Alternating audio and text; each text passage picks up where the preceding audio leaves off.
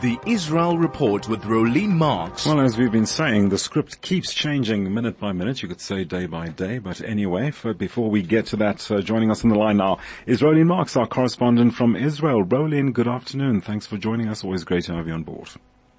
Good afternoon. Always good to be on board, Captain. Well, uh, we've got the Kahana plan to save the state of Israel from a crisis. Please tell us what's going on now. We've had to change the script and now this comes along.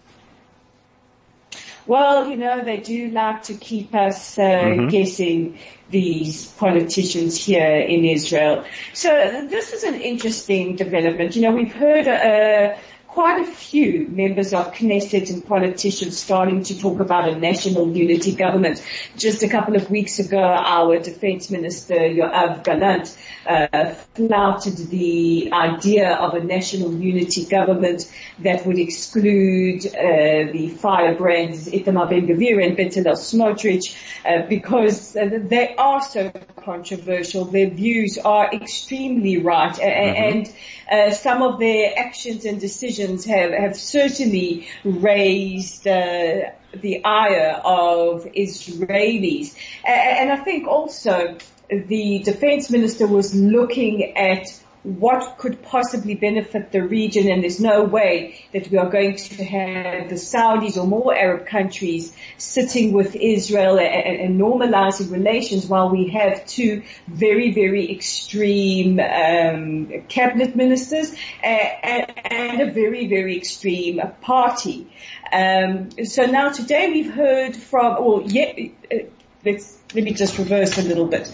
We also heard from a member of Yesh Atid yesterday kind of fell under the radar saying that he believes that there should be a move towards a, a, a national unity government that also would exclude uh, Ben Gvir and Smotrich and bring in Gantz and Lapid. Now today we're hearing from a National Unity Party member. This is Matan Kahana, no, no relation, and he has called for a unity government, but he's actually laid out a proposal.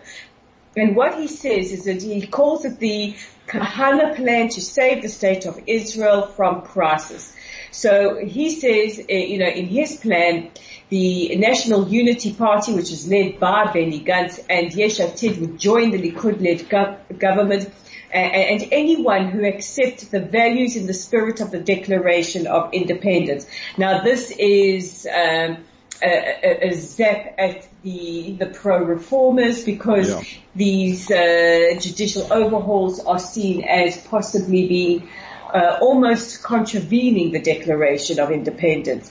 And, and he said uh, he also proposes a, rotational leadership where Prime Minister Netanyahu serves for two years and then resigns. He said two years from now, he said Netanyahu would retire to his home in dignity and a new election would be held. Now he doesn't make any reference to the corruption trial or the charges of, uh, of, of bribery and corruption that the Prime Minister is currently uh, undergoing.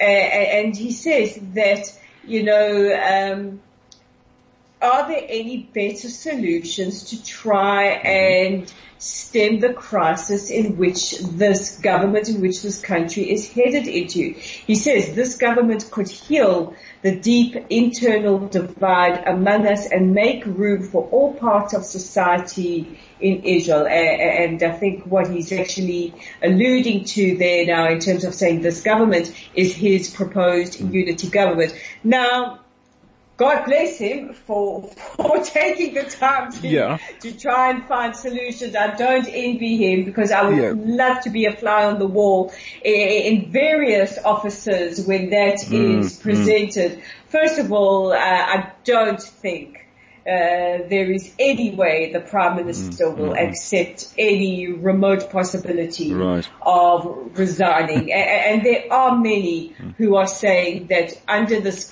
current trajectory, the, uh, the Prime Minister is, is really, really going to harm his legacy, mm. which has been uh, really, really tremendous. And uh, what Kahana is proposing is that he still gets to step down with that intact. There is no way mm. that the Otzma Yehudit far mm. right are going to go down mm, mm. without a fight and uh, possible scorched earth policy.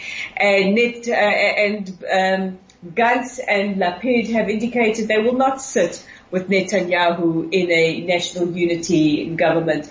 Benny Gantz learnt the very, very hard way uh, in, in the polls, not the uh, past elections, the elections before that, uh, that his constituents don't want him sitting mm. in any government with the uh, Prime Minister Netanyahu uh, in some kind of unity agreement. So, uh, kol hakavod, as we say in Hebrew, mm-hmm. to Matan Kahana for trying to find a solution. Whether or not it's actually feasible is another thing. There's bound to be reaction to this uh, by tomorrow, but of course, Rolene, I won't be around to chat to you about that. But yeah, I'm sure we're going to be chatting a lot about this uh, next week. Let's see, and everything of the best to him, and uh, yeah, trying to get that plan to well, want to get to buy into that plan. Only time will tell. Let's look at the Labour Union chief who's saying you cannot disobey rulings of the High Court, and the businesses now coming out in support of the IDF chief.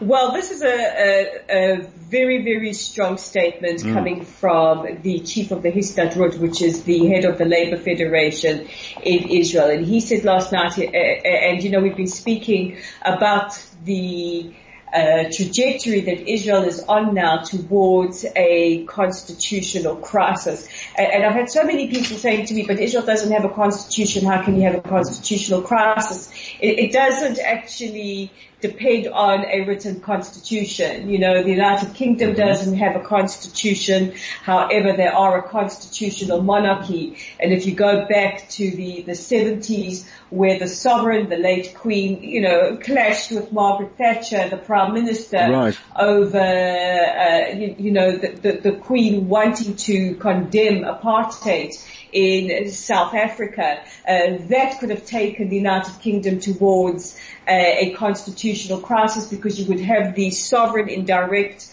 conflict with her prime minister. Mm. Here we have a potential constitutional crisis because we do have a clash between an institution of uh, state the Supreme Court against the sitting government, the coalition government, mm. and of course the crisis that it has with Israeli society. So this is what we mean when we're talking about a constitutional crisis uh, in countries that don't have a uh, formal constitution like South Africa does, which would have its own kind of constitutional crisis, right. Uh, of course.